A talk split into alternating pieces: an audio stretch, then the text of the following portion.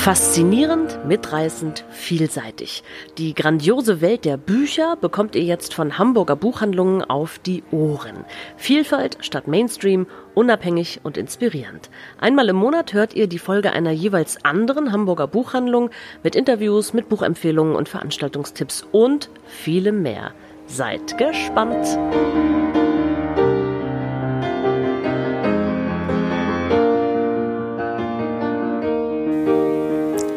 Hallo und herzlich willkommen zu einer neuen Folge des Podcasts der Hamburger Buchhandlungen.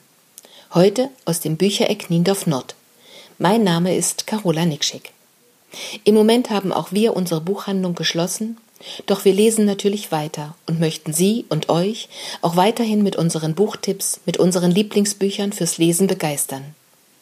In diesen ungewöhnlichen, schwierigen Zeiten sind Bücher vielleicht gerade das Richtige, um sich abzulenken, in andere Welten zu reisen, Kraft zu tanken, zur Ruhe zu kommen, um einfach ein wenig diesem Alltag zu entfliehen.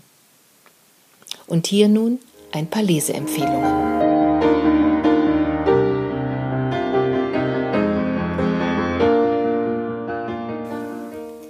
Mein erster Buchtipp. Das ist der neue Roman von Delphine de Vigan, Dankbarkeiten. Er ist im Dumont Verlag erschienen und von Doris Heinemann aus dem Französischen ins Deutsche übersetzt und kostet 20 Euro. Schon ihr letztes Buch Loyalitäten hat mich sehr begeistert. Das ist übrigens gerade als Taschenbuch ebenfalls im Dumont Verlag erschienen und es wurde auch von Doris Heinemann übersetzt. Delphine de Vigan schreibt in ihren Romanen über Menschlichkeit. Und hier erzählt sie nun sehr feinfühlig, empathisch und zärtlich eine Geschichte vom Altwerden und von der Notwendigkeit, ein wirklich von Herzen kommendes Danke zu sagen. Es geht um Mischka, eine ältere Dame, die bisher ein ganz selbstbestimmtes und unabhängiges Leben geführt hat und die eines Tages merkt, dass sie immer öfter Dinge verliert. Aber es sind eigentlich nicht die Dinge, die sie verliert, es sind die Wörter, die sie nicht mehr findet. Und diese ersetzt sie dann durch ähnlich klingende, aber das ergibt ja nicht den gleichen Sinn. Und so kann sie immer mehr nicht ihre Bedürfnisse und Wünsche richtig mitteilen und sie kann nicht mehr richtig kommunizieren. Sie leidet an Aphasie. Das ist die Schwierigkeit, die richtigen Worte zu finden. Und das macht die Situation für Mischka ganz schwierig. Denn Sprache war immer ihre große Leidenschaft. Das macht ihr Angst, das macht ihr Unruhe und sie bekommt Albträume.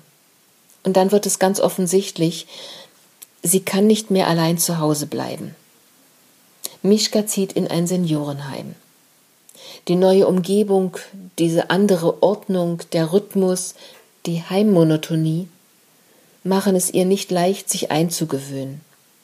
Und der einzige Lichtblick, den sie hat, das sind die Besuche von Marie, einer jungen Frau, um die sich Mischka als Kind immer viel gekümmert hat. Und es sind die Nachmittage, an denen Jerome, ein Logopäde, sie besucht und der mit Übungen und Gesprächen versucht, diesen Sprachverlust zu verlangsamen. Aufhalten kann man das nicht, man kann das auch nicht heilen, aber verlangsamen kann man es. Und diese beiden Menschen, die umsorgen sie und die hören ihr zu, wenn sie sich wieder an ihre Kindheit erinnert, und die wissen von ihrem allergrößten Herzenswunsch. Sie möchte sich noch einmal bei den Menschen bedanken, die ihr als Kind das Leben gerettet haben. Und dieses schmale Bändchen, das hat mich zutiefst beeindruckt. Es zeigt, wie wichtig es ist, Zuneigung, Herzlichkeit und Verständnis im täglichen Miteinander zu pflegen.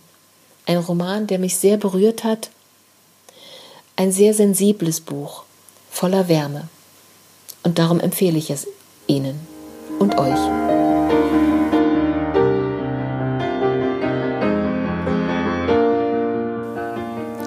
Mein nächster Buchtipp ist der neue Roman von Letizia Columbani, Das Haus der Frauen. Es ist im Fischer Verlag erschienen und Claudia Marquardt hat es vom Französischen ins Deutsche übersetzt und es kostet 20 Euro. Einige von euch kennen vielleicht ihren ersten Roman, Der Zopf, und mit dem wurde sie ja quasi über Nacht berühmt. Der neue Roman nun verbindet zwei Zeitebenen und die Lebenswege zweier Frauen, deren einzige Verbindung das Haus der Frauen ist der Palais de la Femme in Paris. Da ist Solène. Sie ist eine unglaublich erfolgreiche Anwältin im heutigen Paris. Bereits mit 22 war sie Mitglied der Pariser Anwaltskammer und sie lebt in einem absolut schicken Vorort. Ihr Job geht ihr über alles. Dem opfert sie Urlaub, Freizeit, Freunde. Sie hat null Privatleben. Als ein Mandant sich kurz nach der Urteilsverkündung noch im Gerichtsgebäude vor ihren Augen das Leben nimmt, bricht Solène zusammen. Dieses Ereignis reißt ihr den Boden unter den Füßen weg. Sie kann nicht mehr arbeiten, sie macht eine Therapie, und als ihr Therapeut ihr rät, sich ehrenamtlich zu engagieren, um das Gefühl zurückzugewinnen, gebraucht zu werden, ja nützlich zu sein, wieder Tritt zu fassen im täglichen Leben, da findet sie eine Stelle als Schreiberin im Haus der Frauen. In diesem Haus da finden Frauen Unterkunft, die aus Kriegsgebieten geflohen sind, die misshandelt wurden, Frauen, die in körperliche und seelische Not geraten sind, die ein Dach über dem Kopf brauchen und Sicherheit. Und dort schreibt sie Briefe. Briefe, die sie im Auftrag jeder Einzelnen schreibt, sind für die Frauen große Schritte in ein glücklicheres und selbstbestimmteres Leben. Und die Lebensgeschichten und Schicksale, die berühren und verändern sie natürlich nachhaltig. Hier wird sie wirklich gebraucht. Sie muss ihren Lebensweg neu überdenken. Und dann geschieht etwas Unvorhergesehenes, das wirft sie noch einmal aus der Bahn, aber auch das bringt sie am Ende ein Stück weiter. Parallel dazu erzählt Letizia Colombani die Geschichte von Blanche Perron, der Gründerin dieses Hauses, das bis heute existiert. Eine Frau, die selbst gezeichnet von Krankheit sich um die Ärmsten der Armen von Paris kümmerte, Frauen, die am Rande der Gesellschaft standen, Obdachlose, Bedürftige jeder Art. Und gegen alle Widerstände mit unendlicher Energie hat sie ihre Ziele verfolgt. Sie sorgte für Notunterkünfte sowohl für Frauen mit ihren Kindern als auch für Männer. Ihr Lebensinhalt war es, die Not in den Straßen von Paris, soweit es überhaupt in ihrer Macht stand, zu lindern. Letizia Colombani hat selbst im Haus der Frauen mit Mitarbeiterinnen und Bewohnerinnen gesprochen und sie zeichnet ein unglaublich beeindruckendes Bild mutiger und starker Frauen. Mich hat dieses Buch absolut und überhaupt sehr begeistert. Darum empfehle ich es euch. Dem kleinen Thomas war keine Zeit geblieben, das Kompott aufzuessen. Seine Mutter hatte ihm nicht die geringste Chance gelassen. Das Gift hatte sich so schnell im Blut ausgebreitet, dass er vor seinem Tod nicht lange leiden musste. Nur Maries Körper war immer noch aufrecht, fest gegen die Stuhllehne gedrückt, ihr Kopf nach hinten gekippt. Sicher hatte sie darum gekämpft, die Aufmerksamkeit auf sich zu lenken. Laurent hatte zuerst serviert bekommen. Beim Anblick der drei bleichen, am Tisch erstarrten Körper hätte sich kaum jemand das herzliche Lachen vorstellen können, das noch Sekunden vor der Tragödie das Zimmer erfüllte. Marie hatte keine Gewissensbisse geplagt, und abgesehen von ihrer letzten Tat gab es keine Spuren körperlicher Gewalt.